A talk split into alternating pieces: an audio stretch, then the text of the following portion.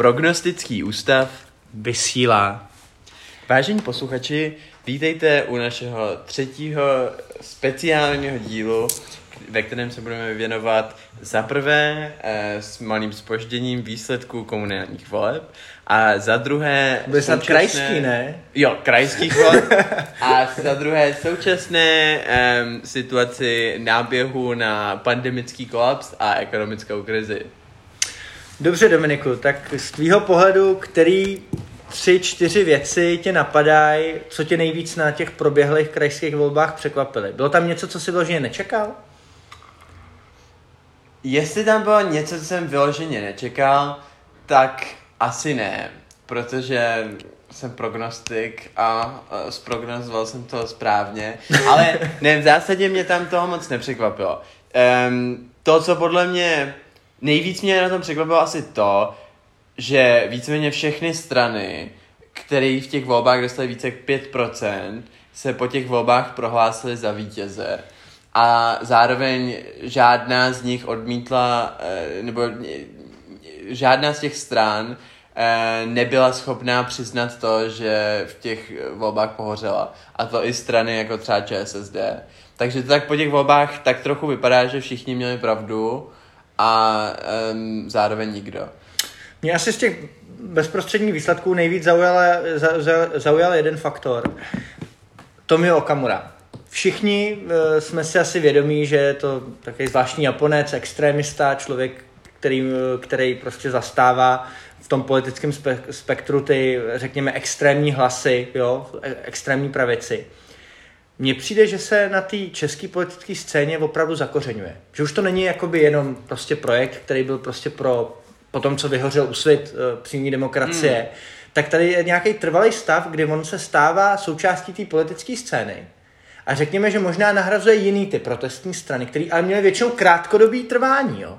Tak tady teď vidíme, že už možná uspěl nějakým způsobem do parlamentu evropského, předtím ve sněmovně, v krajských, Jakože ta jeho strana začíná mít opravdu nějak jako, budeme s ním muset počítat, jakoby v tom politickém klání ještě. No ano a ne, já myslím, že se nejvíc nahrazuje komunisty.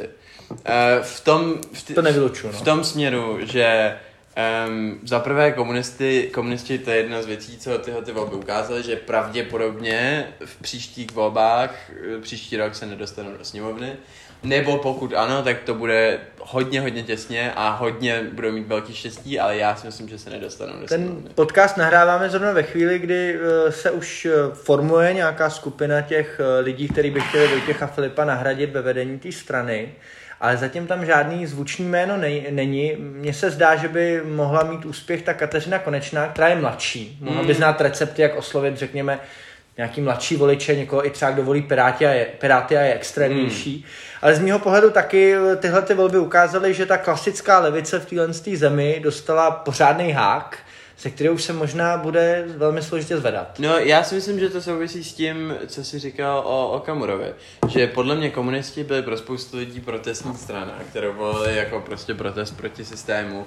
Ale za poslední čtyři roky už se komunisti nebo KSČM se nedá považovat za protestní stranu, protože prostě podporují vládu. To je pravda, ehm, stal se z ní součást vládního establishmentu doslova. Jednak a jednak hmm. podporují vládu člověka, který je miliardář. Je to chucpe, je to chucpe. A to je u komunistické strany dost zvláštní. A, neví, a jsou prostě Um, Vojtěch Filip je místo předseda poslanecké sněmovny. Um, A to už on byl v minulosti. to už je asi To 15, on- to už je asi on- 15 on je let, pravidelně, ale no. teďka je to um, extrémně viditelný. A myslím si, že Okamura se právě zakořenil jako protestní strana, i když je to samozřejmě taky jako paradoxní a bizarní, ale lidi, kteří třeba dřív volili komunisty jako protestní stranu, tak už dneska tenhle ten hlas komunistům nedává smysl a proto ta hlavní protestní strana je podle mě teďka Okamura. No a s tím souvisí druhá věc, která mě zaujala. Trochu jsem čekal, že víc těch hlasů, eh, že o ty stejné hlasy se víc porve ta trikolora. Trikolore, no jistě. Jasně, možná, že není ještě v tom veřejném prostoru tak vidět, ale přišlo mi, že ta jeho permanentní klauzovská kampaň, a on byl i předtím docela vidět v těch médiích, tak asi, jasně, zpomalila, trošku teď bylo o něm méně slyšet, ale přece jenom furt jakoby říkal, jak jezdí po těch regionech, furt nějakou ak- takovou akvizici Hmm. těch voličů jako pro, prováděl. tak vlastně v těch krajských volbách se ukázalo, že ty jeho vyhlídky na ty sněmovní nejsou o moc asi větší. Jo, jo, no já myslím, že to ukázalo dvě věci. Za prvé to, že ten prostor mezi Okamurou a ODS, na který on cílil, tak jak jsem myslel, že tam je toho spoustu a že tam spoustu lidí, kteří jsou někde mezi a nechtějí ani jedno, tak vlastně ten prostor je hodně limitovaný a naopak je tam brutální souboj, kdy on se musí rvát mezi ODSkou a Okamurou, který jsou jako pro spoustu lidí zjevně dostačující možnosti.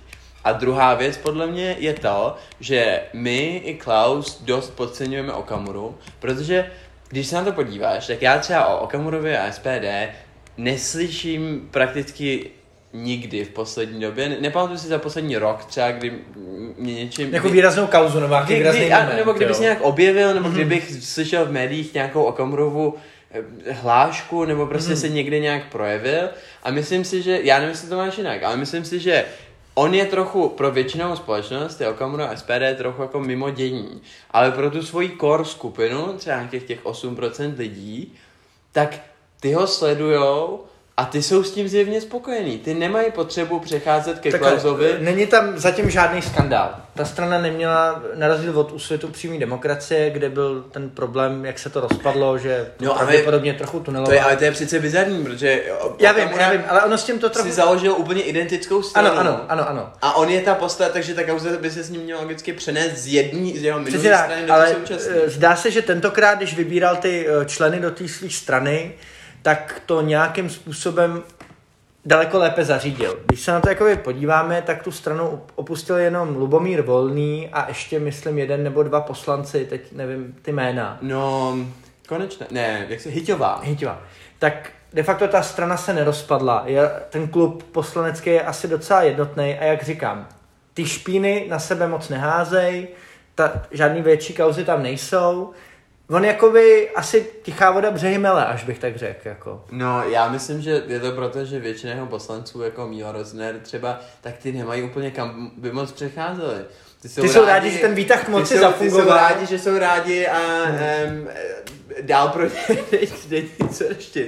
Ty asi kvůli programu eh, nebudou úplně přecházet někam jinam. No jasně, ale to, to, si mohl, to bys mohl říct i o tom volným nebo ty hyťový, jo?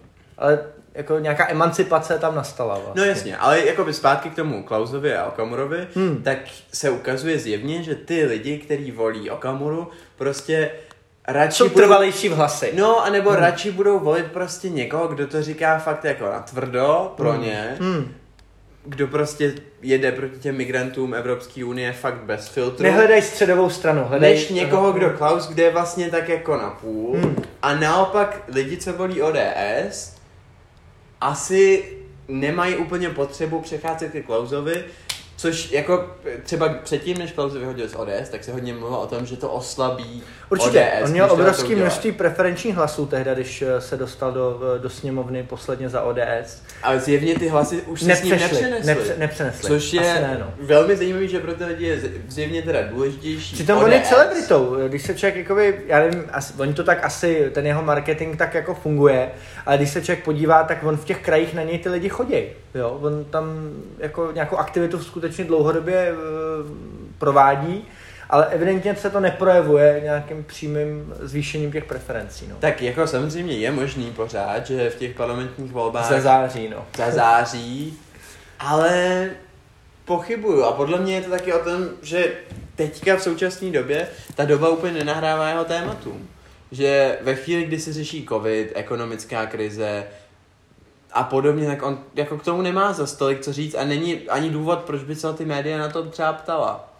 Je to pravda, no. Uh, Klaus s tím, že chtěl zvedat eh, prapor témat, jako je prostě nadvláda Bruselu nad uh, Českou republikou, na to teď každý kašle, jo. Jsou tedy důležitější, vlastně ty dom- mnohem důležitější témata? Ty domácí témata vlastně přebyly ty jeho... Jo, a já myslím, že jeho jako jednak Brusel, ale přesně, lidi, co fakt nemají rádi Evropskou unii, budou prostě radši volit SPD. Hmm. Která přímo nabízí ten Czechsit, de Jo, facto, který že vlastně Klaus jako odmítnul, nebo nechce se k němu moc Ne, jako ne, ne, vyjadřovat. on, on říkal, že, že, že chtějí jako zevnitř změnit tu uh, No a to unii, no. podle mě jako je spoustu lidí, který třeba je nějaká část lidí, který, která by chtěla Já si i myslím, že- Czechzit, ale ta tím pádem logicky nebude volit Klause. že mu úplně před těma krajskýma volbama ani nepomohlo, jak mu jeho táta namazal schody. Eh, Byly tam nějaký rozhovory Hmm. s Klausem starším a v nich víceméně jako tu stranu trochu podrážel. eh, Říkal, že prostě není tak vidět, že možná se to tam nějak zadrhlo. Možná, že i tady tenhle ten signál toho by ex-prezidenta taky tomu nepomohl. To je otázka, no, je to otázka, kolik lidí Ho sleduje, dokáže ještě no. Klaus dneska Hmm. ovlivnit. Hmm. Ale podle mě třeba jako fakt hlavní Klau, Klause juniora, Klausův tahák programový, je kritika spíš vlastně ideologická jako radikální levice a prostě progresivismu na západ Ano, od nás ano. a tak, což jsou všechno jako abstraktní témata, který Hmm. třeba lidi, hodně lidi dokáže naštvat, já to třeba vidím na svých rodičích, Hmm. ale nejsou to úplně něco, kvůli čemu bys to z té straně hodil ve finále asi. Mhm, mhm, mhm. Jo, tak možná, že eh, bude ještě eh, Klaus muset se zamyslet, eh, Klaus mladší zamyslet nad tím vlastně, s jakým programem reálně do těch příštích voleb bude, jestli je schopný nastolit témata, který by ty voliče přivedlo reálně. No. No pokud si pamatuju, tak v první epizodě jsme se vsadili o to, jestli dostane Klaus ve volbách do parlamentu pod 10 nebo na 10%. A mám pocit, že to začíná vypadat, že to bude spíš eh, pod 5 nebo nad 5. Já myslím, že to nebylo úplně v tom našem podcastu, že to byla nějaká, mimo podcast. že to bylo mimo, že to byla to je- nějaká z našich oldschoolových scházek už v minulosti, jsem s tím skoro jistý vlastně. No, každopádně tak pojďme dát teďka v podcastu novou sázku. Bude mít Klaus Junior v parlamentních volbách, no dostane se Klaus Junior do parlamentu. To je sázka číslo jedna. Já říkám, že ne. Tak já říkám, že jo a věřím, že udělá i šest. Co, Až takhle. Sázka číslo dva. Dostane se KSČM do parlamentu v příští, v volbách příští rok. Já říkám, že ne. Teda tady bych se taky přiklonil k tomu, že ne. Dobře. Um, když mám oba stejný názor, No, tak, tak, asi tak sázet se nic nebude, no. Sázka číslo dva náhradní, tím pádem dostane se ČSSD v příštích volbách do parlamentu. Já si myslím, že bychom se mohli ještě vrátit trochu zadem k těm krajským volbám Hmm. v jedné věci. Ty krajské volby znova zesílily tendenci spojování těch stran, o kterém už jsme mluvili v tom našem prvním No, díle. ČSSD se chce spojovat se stranou zelených teďka. To jsem, eh, tohle mi uniklo, to je zajímavý, ale chtěl jsem jenom podotknout, že vlastně to, co jsme viděli, že se ty strany někudy semknuly, ať už to bylo Stan nebo Piráti, nebo ta ODS s, s Lidovcem a Stopkou, tak možná, že tomu i trochu napomohly ty eh, vyjádření toho Mikuláše Mináře. Možná, že tenhle ta hrozba, že by se do toho souboje vsunul, tak možná ve finále na ně taky e, nějakým způsobem zafungovala. A znova, eh, znova se blížíme e, k tomu bodu, jestli se to opravdu nestane, že se tu vytvoří ty dva, dva volební bloky, o čem jsme se bavili. Možná, možná. A teď jsme tomu možná blíž, než jsme byli. Jo, ukázalo se v těch krajských mm-hmm. že to není problém. Jako Teď, teďka určitě, já, já si myslím, že to, že starostové a piráti se spojí, dneska už je to víceméně done deal, ale i třeba už pár týdnů Gazdík zpátky, třeba mm, tomu tak nakloněný není. To, eh, Gazdík už zacouval, ale Už zacouval, aha. už, um, už uh, prohlásil potom, že a pro naše posluchače, kteří to nezaznamenali, tak Petr Gazdík, což je člen vedení starostů, um, Myslím, že bývalý předseda to a bývalý předseda z nějakého důvodu, který si teďka přesně nepamatuju, den předtím, kdy se měl hlasovat o tom, jestli se starostové spojí do koalice s Pirátama, um, prohlásil, že bude hlasovat proti tomu, protože v- v jednom kraji, myslím, že v kraji, kde on zrovna eh, kandidoval, Piráti odmítli jít do koalice se starostama, což ho naštvalo a eh, prohlásil, že bude prohlasovat proti tomu, ale potom, den potom eh, oznámil, že eh, se, se o tom pobavil s někým a už proti tomu hlasovat nebude.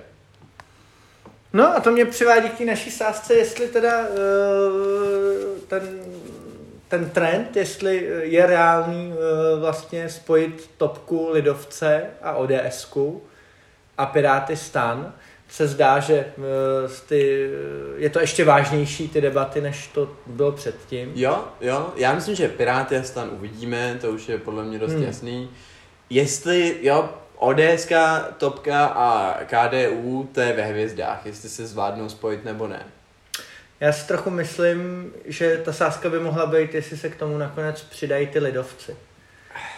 Tomu ansáblu uh, ODS Topka. Protože je, že se spojí Topka s ODS, tím, že tam už není jakoby eh, kalousek uh, toho účastnej, to věřím, že jo. Ta Pekarová Adamová, myslím si, že tenduje k tomu, že nevidí ani jinou možnost. No, mně přijde, že z toho není úplně toho minář, nadšená. Není z toho možná nadšená. Ale ona od začátku uh, nejvíc, uh, řekněme, od začátku, kdy Mikuláš Minář začal volat potom, aby se ty strany uh, prostě spojovaly, tak uh, ona byla jedna z prvních, která to zkoušela, ať už uh, Piráti, Stan, ODS. Přišlo mi, že ona opravdu o to jako stojí docela. Je dost možný, že pokud, že nakonec topce nezbyde nic jiného. Jednak, já myslím, že tam jsou dva faktory. Že jednak ona tomu věří, že to je ta správná cesta a jednak, že, to, že jim nezbývá nic. Myslím, že tyhle dvě věci tam jsou. No, ale myslím, že po, i pokud se to stane, tak KDU do toho nepůjde. Právě. Já si myslím, že, že ta sázka by uh, mohla být, jestli, uh, jestli ve finále, tady ta, řekněme, to, jak nám to teď jakoby prezentovali po výsledku těch krajských voleb, že jsou jako ty námově silný, hmm. že eh, ODS by to ráda dělala s tím KDU a stopkou, tak já si myslím, že tam to KDU nemusí být ve finále. No. Já si taky Já myslím, že mám dva argumenty pro to. Hmm. Jednak, protože KDU vlastně není úplně stejná strana jako většina těch ostatních, no minimálně ne jako stan a topka, kdy to není kdy vlastně gro těch jejich voličů jako není celý v Praze, ale jsou je, Moraváci, že jo? Jsou to jako z velké části Moraváci z menších hmm. měst. Um, jednak, a myslím, že víc si budou věřit na to, že se tam dostanou. Budou mít třeba 6%, ale myslím, ale dost, že jo. se tam dostanou. Jo, jo. A myslím si, že oni si prostě spočítají, že pro ně bude výhodnější, když se tam dostanou samostatně. Hlavně KDU uh, eh, i v té historii vždycky hrála roli takového toho... Jazyčku nevahá. Přesně tak. Takového toho um, příbuznýho, který se tam někde nakonec vrtná, se hraje svoji roli. Prostě. Který je ale potřeba vždycky, Přesně aby... aby se přiklonil k té koalici a třeba doplnil ten počet. Naprosto dokážu realisticky představit, že v patové situaci, kdy Zeman jmenuje Andreje Babiše po dalších volbách, i když ten už má problém jakkoliv vlastně mm. složit, takže přesně KDU může být ta, která otočí. Já jsem byl hrozně překvapený, jak oni minule vytrvalé vlastně se bránili tomu, jako s tím, do toho jít s těma socdemákama znova já si myslím, že tentokrát už by, by cukli. Oni ty peníze do té portmonky budou chtít a to ty vládní eh, fleky umožňují víc než opoziční lavice. No já si myslím, že může nastat situace, kdy uh, bude prostě na jedné straně ano, a třeba ČSSD, nebo i bez ČSSD. A na druhé straně ODS, Topka, Stan, uh, Piráti a KDU ČSL tam bude jako rozhodovat se, na kterou z těch stran přesně tak, přikloní. Přesně tak, a bude to, kdo jim uplatí líp, nebo, a nebo je lehký. Jo, jo, jo, bez, bez, jo, a bude Myslím, to, kdo oni hmm. si dokážou přesně spočítat, oni si dokážou představit tuhle tu situaci a logicky, kdybych já byl, um, kdo je teďka předsedou? No Jurečka. Jurečka ještě? Myslím, že jo, no. Já mám pocit, že No, Já myslím, že jo. No, dobře, jak kdybych byl Jurečkou, tak v téhle situaci bych taky jako ne, se nešel do té koalice a šel bych tam samostatně, protože pro tu stranu je to výhodnější. No tak jo, tak se vsadíme, ha. Já říkám teda, že, že, že do toho půjde, že do toho půjde. Říkáš, že ne, že nepůjde. Já říkám, že nepůjde. Tak jo. Zároveň jsem si teďka další zajímavá věc. Koukal jsem se na nějaký modely, um, který někdo dal na Twitter, toho, jak by vlastně mohla vypadat eh, koalice po příštích parlamentních volbách. Protože mám pocit, že hodně lidí teďka po těch krajských a ještě třeba teďka s druhou vlnou pandemie, má pocit, že Babiš je víceméně over, že prostě ano, to je mimo, to ano, je, to je prohrál třeba Martin Jaroš, situace, velká no. Facebooková celebrita, teďka psal takový hmm. dlouhý status, jehož vězení bylo víceméně konec, prostě ano, skončilo právě je rozhodnuto. To a je velmi brzký hodnocení. Což je podle mě extrémně je, brzký to a je to, je, to, je to jako velmi naivní, kdy se jako mnohokrát ukázalo, že takhle se věští zkáza někomu. Za, za prvý, Miloš Zeman jmenuje Andreje Babiše po příštích volbách premiérem. ať už to bude o procento, o dvě, o tři, nebo to bude na těsno, Andrej má díky dlouhodobé spolupráci s prezidentem, a teď mu dělají možná pomník s kanálem, s kanálem Labe Odra, jo. tak uh, za 15 miliard je to jeden z nejzajímavějších tunelů po listopadové historii, jo. Tak já si myslím, že lze počítat s tím, že Andrej Babiš bude znova premiérem. Pokud samozřejmě udělá tu první pásku, klidně o procento, o půl procenta, bude první na té pásce. Což si nedokážu moc představit situaci, kdyby nevyhrál. Ty Přesně tak, přesně tak. Já si taky myslím, že těch 22, 23, 25 klidně udělá. A teď je otázka, jestli za téhle situace by byla pro tuhle tu zemi zmítanou příští rok pravděpodobně možná dost silnou ekonomickou recesí, možná, že situací, eh, ve který prostě bojujeme dál s tou pandemí, nemusí být ještě vakcína, nemusí být lék, může to pokračovat, ta situace se může cyklit.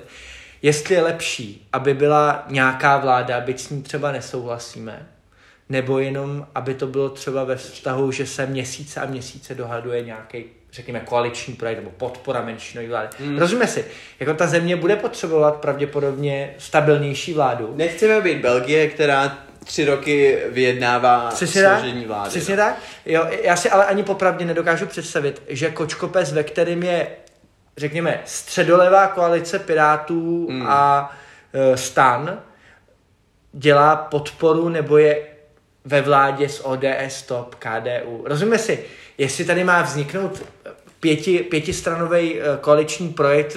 Tak to bude bordel. Tak by to byl no. strašně, to by bylo tak křehký koaliční vládnutí, tak moc okopávání kotníků, že bychom tu Andreje měli za dva roky v rámci předčasných voleb jako zpátky. Jo. Nebo nemusel by to být Andrej, ale mm. zdá, zdá se mi, že uh, ta, ta, ta země uh, měla uh, v polistopadové historii mnohokrát problém, když už byl ten koaliční projekt o třech stranách. Už to bylo strašně na hraně, jakoby. Jo, pamatujeme si ty přeběhlíky, že jo, Pohanka, Milčák, jak dodávali tu podporu ty uh, Toplánkově vrádě, jo. No, tam je taky takhle, jako dvě věci. Hmm. Jednak není vlastně jasný, jestli i kdyby se těchto těch pět stran dalo dohromady, tak jestli... Jestli by měl, že má někoho jmenoval z nich vůbec tím No, jako, moc to, OK, ale spíš jsem chtěl říct, že hmm. není jasný, jestli i kdyby těchto těch pět stran se dalo dohromady, tak ty volby dopadnou tak, že oni budou mít více jak 100 hlasů, nebo 101. To samozřejmě je Je, je dost možný, že prostě i když tam půjdou jako dvě koalice, i když budou mít slušný výsledek, tak furt budou mít třeba, budou jasně, mít chybět nějaký jasně, hlasy jo, jo. a nesloží to. Jo, jo, jo. To je, to je jedna. Ta druhá je, že řekněme, že prostě těchto pět stran dohromady by ta konstelace byla taková, že by měly třeba 101 hlasů. Tak to, co prostě se říká už jako třeba dva roky, že to nesmí být jako ta koalice všichni proti Babišovi. Hmm. Tak kdyby se dali dohromady, tak by to bylo všichni proti hmm, Babišovi. Tak, jaký jako tak. program by těchto těch pět stran dalo dohromady? OK, byly by pro západní, což je super. Eh, myslím si, že bychom se nemuseli nějak bát o naše členství v, jo, v zahraničních jo. Eh, institucích. Měli bychom zahraniční politiku, se kterou jako my dva konvenujeme. Ale pro tu domácí politiku by to byl stres. Ale pro domácí politiku tam by žádný program moc nebyl. Zahraniční super, jo. No byl by to kočkopes prostě. No, No jasně, no. A je, dokážu si představit, máš pravdu, že třeba vyjednávání o programu no to, mezi Pirátama a Odeskou. Přesně tak, jako... obrovský, eh, ne, nevidím tam eh, v řadě věcí jednak takový programový průnik. A jednak, eh, co si budeme jako nalhávat, to pak povede k tomu, že hm, jako měsíč, měsíce a měsíce dohadování a pak z toho bude třeba rok a půl to bude fungovat, pak se to rozpadne. Je to možný, jo. Tohle Plus, jsme tu zažili v historii jako takovýhle Jako třeba takhle, situace. na Slovensku teďka po posledních volbách je taky koalice, která je značně jako velká a dost... Různorodá, řekněme. Různorodá, ale rozdíl je v tom, že tam máš jednu stranu, um, Igora Matoviče, která je výrazně silnější ano, než všechny ano, ostatní. Je to tak? Když to tady podle to tak vypadá, že by byly dva zhruba stejně silný bloky, který by se museli nějak jako dát dohromady. Je možné, že teď se dostane. napadla výborná sázka, Dominiku. Ano. Pojďme si teda vsadit, jestli by mohl vzniknout programový průnik mezi ods a Pirátama. To si myslím, že je prostě výborný. Protože úplně vidím toho Fialu, toho politologa hmm. s tím, jak, dělá toho nějakého ministra financí a vicepremiéra a vedle něj je ten Ivan Bartoš, jo. A, a, a oni hlásají ty lepší zítřky v téhle zemi. To mi připadá geniální. No, prostě. Ale já se vsadím, že jo. Protože já si to vlastně, dok- ten programový průnik si dokážu dobře představit. Hmm. A myslím si, že kdyby se to povedlo, tak by to mohlo být dost fajn. Jako Hmm. obě ty strany mají ve svém programu dobrý věci nějaký. A kdyby se ze všeho toho vybralo to Jo, zároveň, zároveň uvedu třeba jakoby základní Mm. věc. Eh, Pirátská snaha za každou cenu prostě zvyšovat transparenci všeho, eh, zvyšovat prostě eh, dohledatelnost dát, ta informovanost, to všechno. Prostě ODSK věří na tom, že věří tomu, že se do těchto věcí vůbec ani ten stát jakoby nemá, nemá srát, když to tak řeknu. No. Takže já si myslím, že těch jako, ano, věřím, že tam jsou programové průniky, ale myslím, že ta základní ideologie bohužel je hodně jiná a že toho budeme svědky v přímém přenosu. No. Já myslím, že jako prostě když nějak základně ovládáš umění kompromisu a jsi schopný se dohodnout, tak zrovna tyhle ty dvě strany OK jsou jiný, ale není to tak, prostě nejsou to, ne, není to jako něco, co je oheň a voda. Ne, nejsou jako vysloveně v protikladu. Už si spíš dokážu představit nějakou menšinovou vládu s podporou té strany, ale že by spolu byli v jedné vládě je pro mě jako... Připadá mi to méně pravděpodobná varianta. Hmm. Jo, v historii eh, není nic špatného dělat menšinovou vládu, když ten, a může pak ten program být velmi kompromisní, jak ty zákony procházejí ve sněmovně, ale že bych si říkám, dokázal představit tu vládu, ve který jedno ministerstvo má Markéta Pekarová Adamová, tamhle má Bartoš nějaký ministerstvo, tamhle prostě Fiala, tamhle Jurečka, Já si to... tamhle Vít Rakušan. Jako, sorry, jo, ale pět lídrů, já úplně vidím ten ne- nesoulad, jakoby, ty, tloukly by se ty ega, jako významně. Já si to představit dokážu. Bylo by to trochu jako když byla třeba někdy před deseti lety, kdy byl zelený ODS a Topka v koalici. Byl tam Bursík, Toplánek a Kalousek. No to myslíš tu, uh, než to schodil Jiří Paroubek v rámci toho předsednictví. Nebo tak to možná nebyla Topka ještě. To, bylo, To nebyla ještě to topka, mně se to byli lidovci právě, no. No, ale tak vidíš, jako No a prostě... bylo to mimořádně křehký a ukázalo se to pak, že nás... Ale docela to fungovalo někudy. Byly to tři jako silné osobnosti. No jestli Tři to jako bereš hodně- tak, že se třásli co týden o, o hlasování o nedůvěře vládě. Ale by, ukázalo se prostě, jak jako ODS byla schopná být ve vládě se zelenýma, obě i zelený si tam Tohle pro- uznávám, zelený eh, byli eh, tehdy ale ideologicky trochu jinak postavení. Tehdejší zelený pod Bursíkem byli dost jiný, než jsou dneska. Dneska jsou to neomarxisti, No, no ale zelený- tehdejší zelený byli A ne, malinko a zelený v té jako sněmovně nebudou, že jo? To byl příklad. Rozumím. Přesto myslím si, že dnešní Piráti je v něčem připomínají a myslím si, že dnešní, uh, jasně, takhle, aby s- eh, se tahle ta země zbavila nějakého babišismu, okamorismu, uh, Vojtěcho Filipovství a do toho tam běhajícího hamáčka, tak je nějaký kompromis potřeba, to se shodneme. Ale zdá se mi méně představitelný, že jsou v jedné vládě takhle všichni ty lídři. Hmm. Sorry, to prostě mi to nepřipadá realistický, no. Já Ty to- protichudný zájmy se totiž pak budou u toho jednoho stolu strašně, strašně střetávat. Já si to dokážu, já si to představit dokážu. Mhm. Co si spíš nemyslím, je, že dostanou takhle pět, těch pět stran dohromady. To si je- nemyslím, že dostanou, to je relevantní. budou mít dohromady většinu. Dobře, pojďme tedy Ale uzavřít pojďme- tu jo, sázku. Eh, Ty říkáš, eh, jestli to můžu takhle zopakovat, že jsi přesvědčený o tom, Že pokud tu většinu mm-hmm. složí dohromady, takže tak, můžou vládnout takhle. tak tu koalici zvládnou složit. Dobrý, jo. tak já říkám, že jsem spíš pro tu eh, vizi spíš té menšinové vlády, ať už by to byl Petr Fiala premiér nebo Ivan Bartoš. Pojďme na to. Pojďme ruku na to. No tak eh, tohle to bylo poslední eh, sázka v dnešním nabitém programu, který, eh, který nás potkal teď uprostřed pandemie. No a sedíme dneska tady, je sobota um, 10. října a ke včerejšímu dni jsme měli přes 8 tisíc pozitivních covid případů, takže jako naše... Velitelský čas půl třetí a sedm minut a všichni jsme pěkně v prdeli. Co si myslíš, Dominiku? No, um, situace není dobrá. Jak se ukazuje, situace je asi horší, než si výrazně všichni mysleli. Na druhou stranu, já bych, mně přijde zajímavá jedna věc, na kterou bych chtěl upozornit, um, a která podle mě trochu jako, na kterou se zapomíná, a to je to, že jako stejně jako mnohokrát v případě jiných témat se díváme jenom na to, co se děje tady a trochu se zapomínáme dívat to, co se děje v zahraničí a jako, jak, jak, to, spo, jak to, to zasazovat to, co se děje tady do nějakého širšího kontextu. Jaký to může mít implikace pro naši vnitřní domácí no, politiku? Hmm. A třeba tady mi přijde důležitý, že ano, prostě naše čísla jsou šílený, um, jde to dál, jako bude pravděpodobně, bude to mít velký dopady na zdravotní situaci, ekonomickou a tak podobně. Ale co mi přijde zajímavý je, že to vypadá, že celá Evropa je třeba jenom týden za náma, že i všechny ostatní, no většina ostatních evropských zemí ano. má taky rekordní čísla. Nejsou tak... na tom ještě jak špatně, ale za týden budou tam, kde jsme dneska my. Ano, je strašně dobrý příklad je, dneska jsem procházel statistiky, jak se to vyvíjí na Slovensku. Slovensko je pomalu na té dráze, kam jdeme my. Dneska mm-hmm. už tam bylo přes 1100 případů. A zdá se, že eh, když se na to jako podíváme podle času, tak jsme sotva v polovině října. Nás furt to nejtěžší má čekat. Jo. Teď ještě furt to nemělo být tak špatný, nebo já jsem to tak chápal. Jako jo. Takže eh, ano, eh, je tady v celé Evropě, ale i v Americe patrný zhoršení té situace. A teď je otázka, eh, jak, eh, jak dlouho ty naše eh, zdravotnické kapacity to můžou samozřejmě vydržet. No. Mluví se o tom, že pokud bychom se dostávali každým dnem přes 4 tisíce případů, tak do dvou týdnů vlastně ta Česká republika ty zdravotnické kapacity vyčerpá. No.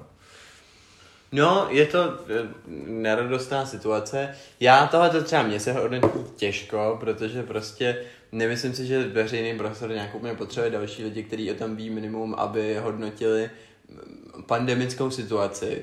Jako vzhledem k tomu, že třeba já na to nejsem expert, tak mi přijde, že ať řeknu cokoliv, tak to bude vždycky dost jako nepodložený. Myslím, že to může být mlácení, mlácení prázdný mlácení prázdný slám. Jo. No.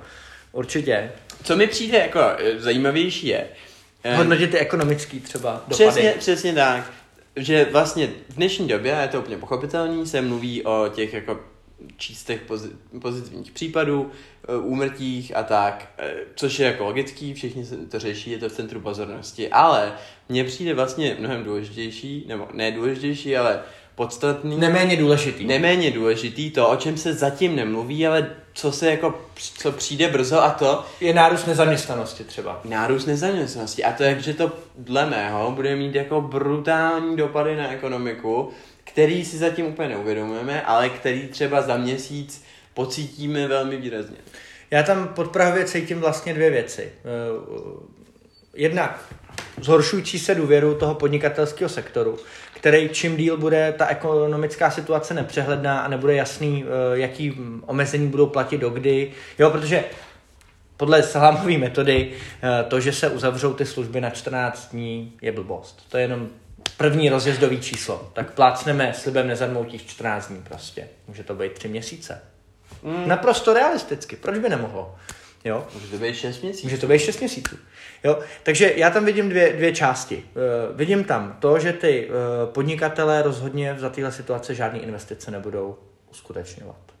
Už to samo bude podemlívat jakýkoliv budoucí ekonomický růst. Že prostě tady budeme mít 6 měsíců třeba, ale může to být i víc, hmm. nebo něco méně, kdy nebudou vznikat nové investice, protože kdo si to teď lajsne do toho jít třeba a říct si, skončí to za měsíc, jdu do toho. Jo? To je první věc. Druhou věc, kterou já vidím, ty státní rozpočty eh, včera, které vznikaly v těch posledních jakoby, letech, tak byly postavený na tom, že jsme měli mimořádně nízkou nezaměstnanost v rámci Evropy, ale i možná celého světa. Mm-hmm. Jo?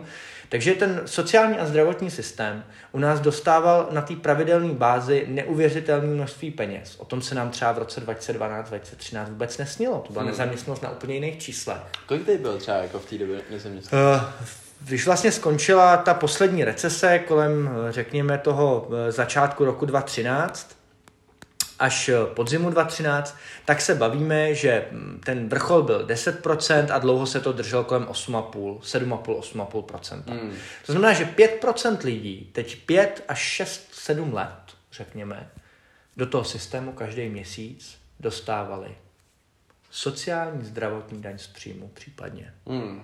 A nemluvě o tom, že spotřebovávali, utráceli v té ekonomice. Mm-hmm. Jo? Takže na DPH se to projevovalo, projevovalo se to na spotřební dani. Mohl bych pokračovat. Jako. Takže když se na to jako podíváme z tohohle pohledu, tak naprojektovat a ministrině financí Schillerová se stále jako na to kouká, bych řekl, vyloženě optimistickýma očima. Ten poslední návrh 320 miliard mi přišel teda jako poměrně ambiciozní. Mm. Tak zatím počítá, že bude mít relativně vysoký daňový příjmy a já tam jako mezi daňový příjmy zasazuju i, sociál, i tyhle odvody. Já to mm. neberu, že sociální zdravotní není daň. Je to jeden z druh daní. Mm. Je to příspěvek na veřejné služby de facto. Jo? Takže myslím si, že... Za rok 2020, že bude mít vysoký. Myslím si, že už v tom prvním kvartále 2021 tak začne, uh, začne pocitovat opravdu propad v těchto těch příjmech do rozpočtu. No, to bez pochyby. Protože musíš to brát tak, že teď, když začnou ty lidi opravdu vyhazovat a ty firmy o, o, jakoby odcházet, hmm. tak je tam nějaká doba, kdy třeba ještě jim to dobíhá, nebo si zažádají o tu podporu v nezaměstnanosti, která v těch prvotních měsících to, tolik jakoby ani nesnižuje ten jejich, jako, řekněme, tu jejich útratu třeba, hmm. jo. Takže za mě ten český rozpočet zažije Armageddon možná paradoxně ne v tomhle roce, ale možná i v tom příštím, protože tam se projeví to, že ten rozpočet má obrovský výdaje na sanace všech těch průserů, co jsme teď tady zažili, mm. a zároveň mu vypadávají ty příjmy, se kterými mohl počítat doteď úplně několik let úplně slastně. Jo?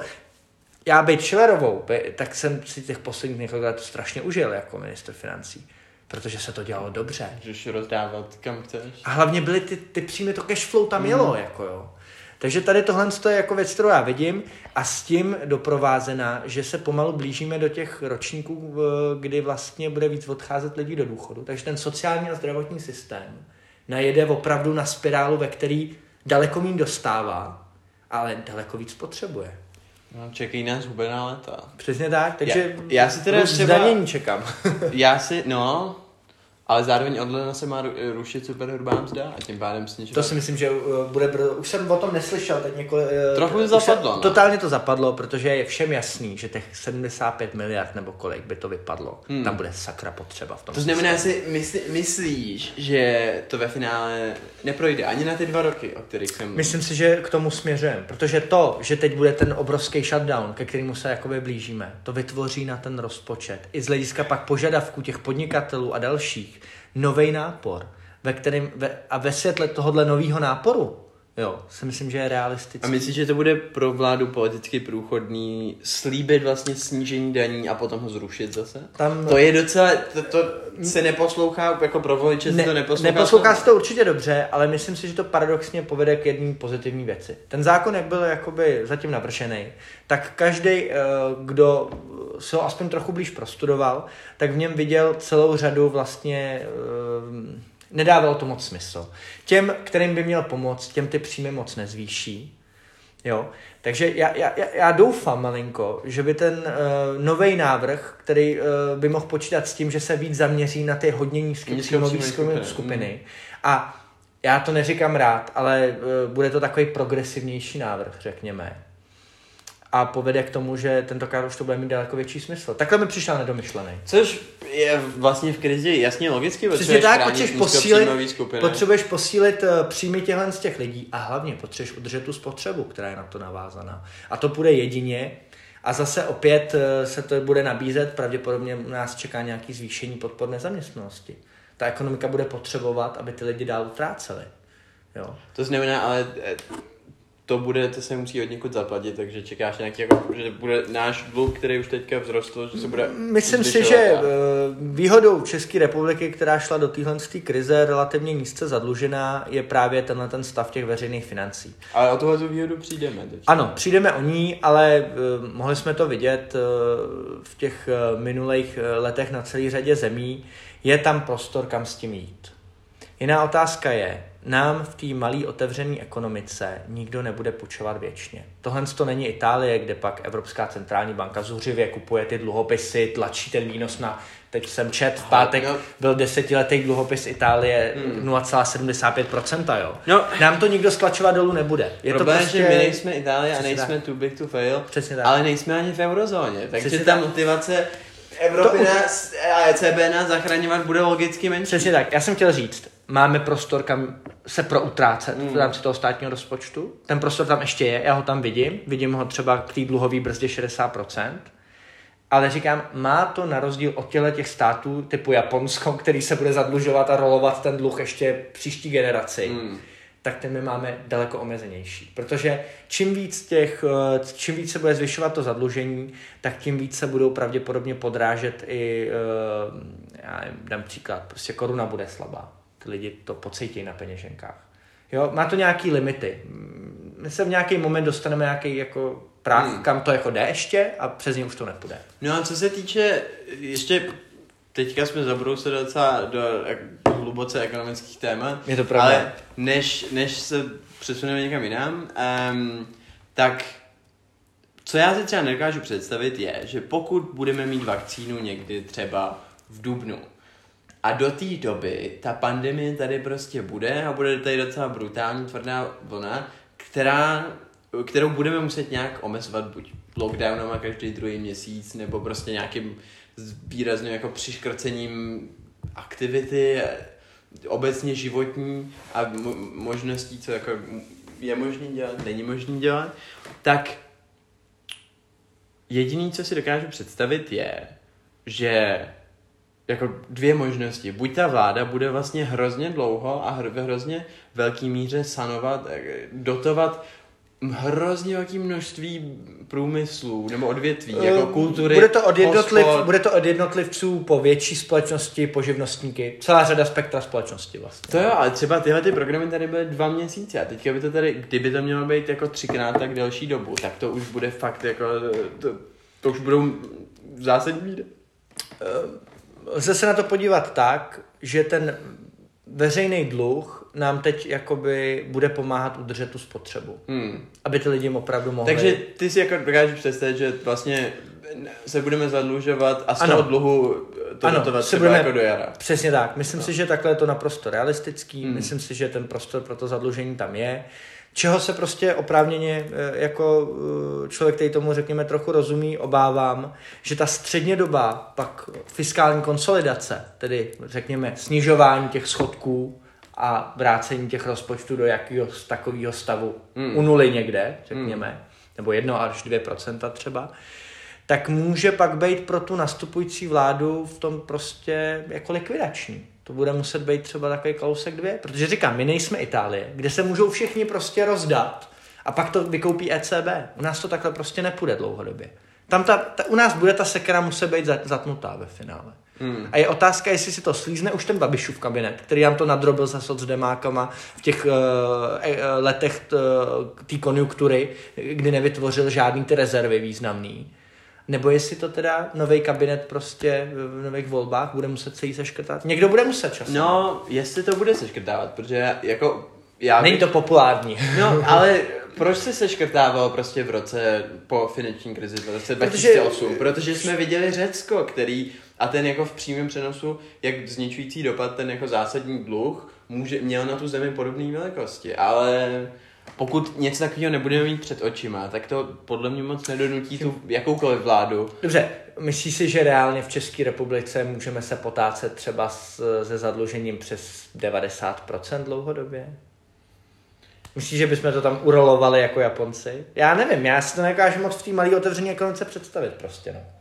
No, nemyslím si, no. A potom jako samozřejmě logicky, čím větší máš zadlužení, tím... Větší jsou nároky na, na dluhovou tím službu, těžší, že jo? Tím nižší je pravděpodobně, že, že se ti ho někdy podaří srazit zpátky do nějakých udržitelných čísel. Já, já bych rozhodně přes tu dluhovou brzdu těch 60% fakt nešel. To je hmm. cesta do pekel. Tam někde už se to fakt láme, že už to nikdy nenajde svoje nějaký dno, jako. Na druhou stranu, poslední věc asi k ekonomice, hmm. co bych řekl, je, že možná jediný, co nás může těšit, je, že pravděpodobně nebudeme zdaleka jediný, kdo um, se se vším tím a tím bude moc muset potýkat v Evropě minimálně.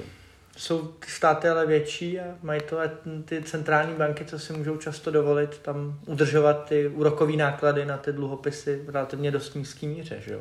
Jo, kde by reálně byl eh, cena eh, prostě nákladů dluhové služby třeba v případě Itálie nebo Španělska bez Evropské centrální banky?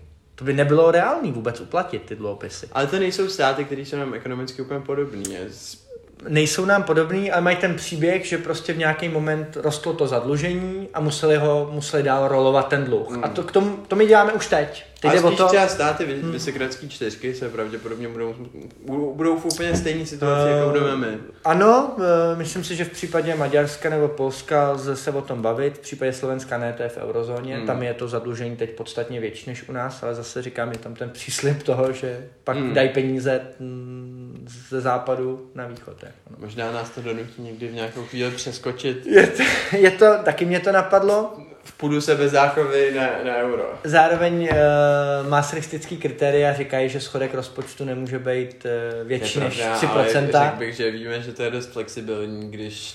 Že myslím, že by to ta vláda nová vyjednala. Myslím, že když je politická vůle, aby někdo vstoupil do eurozóny, tak se ty kritéria no. jako ohýbat různými způsoby. Dobře. No tak jo, uh, nějaká sázka ještě s tímhle spojená? No, Říkáš, že jednou vstoupíme do eurozóny, vsadíme se? vstoupíme do roku 2025 do eurozóny? Ne. Já myslím, že ano. Tak výborný. Tak eh, a to byl třetí, zatím rekordně dlouhý díl eh, našeho podcastu Prognostický ústav. Dostali jsme se na 42 minut, 45 jsem tam viděl. 45, um, což naštěstí průzkumy ukazují, že čím delší jsou podcasty, tím jsou úspěšnější. Eh, no a eh, my eh, se na vás budeme těšit u dalšího dílu, pokud budete stále naživu, naši posluchači. Je to a tak? my také. Loučíme se s vámi a přejeme hodně zdraví. Eh, loučí se s vámi prognostický ústav.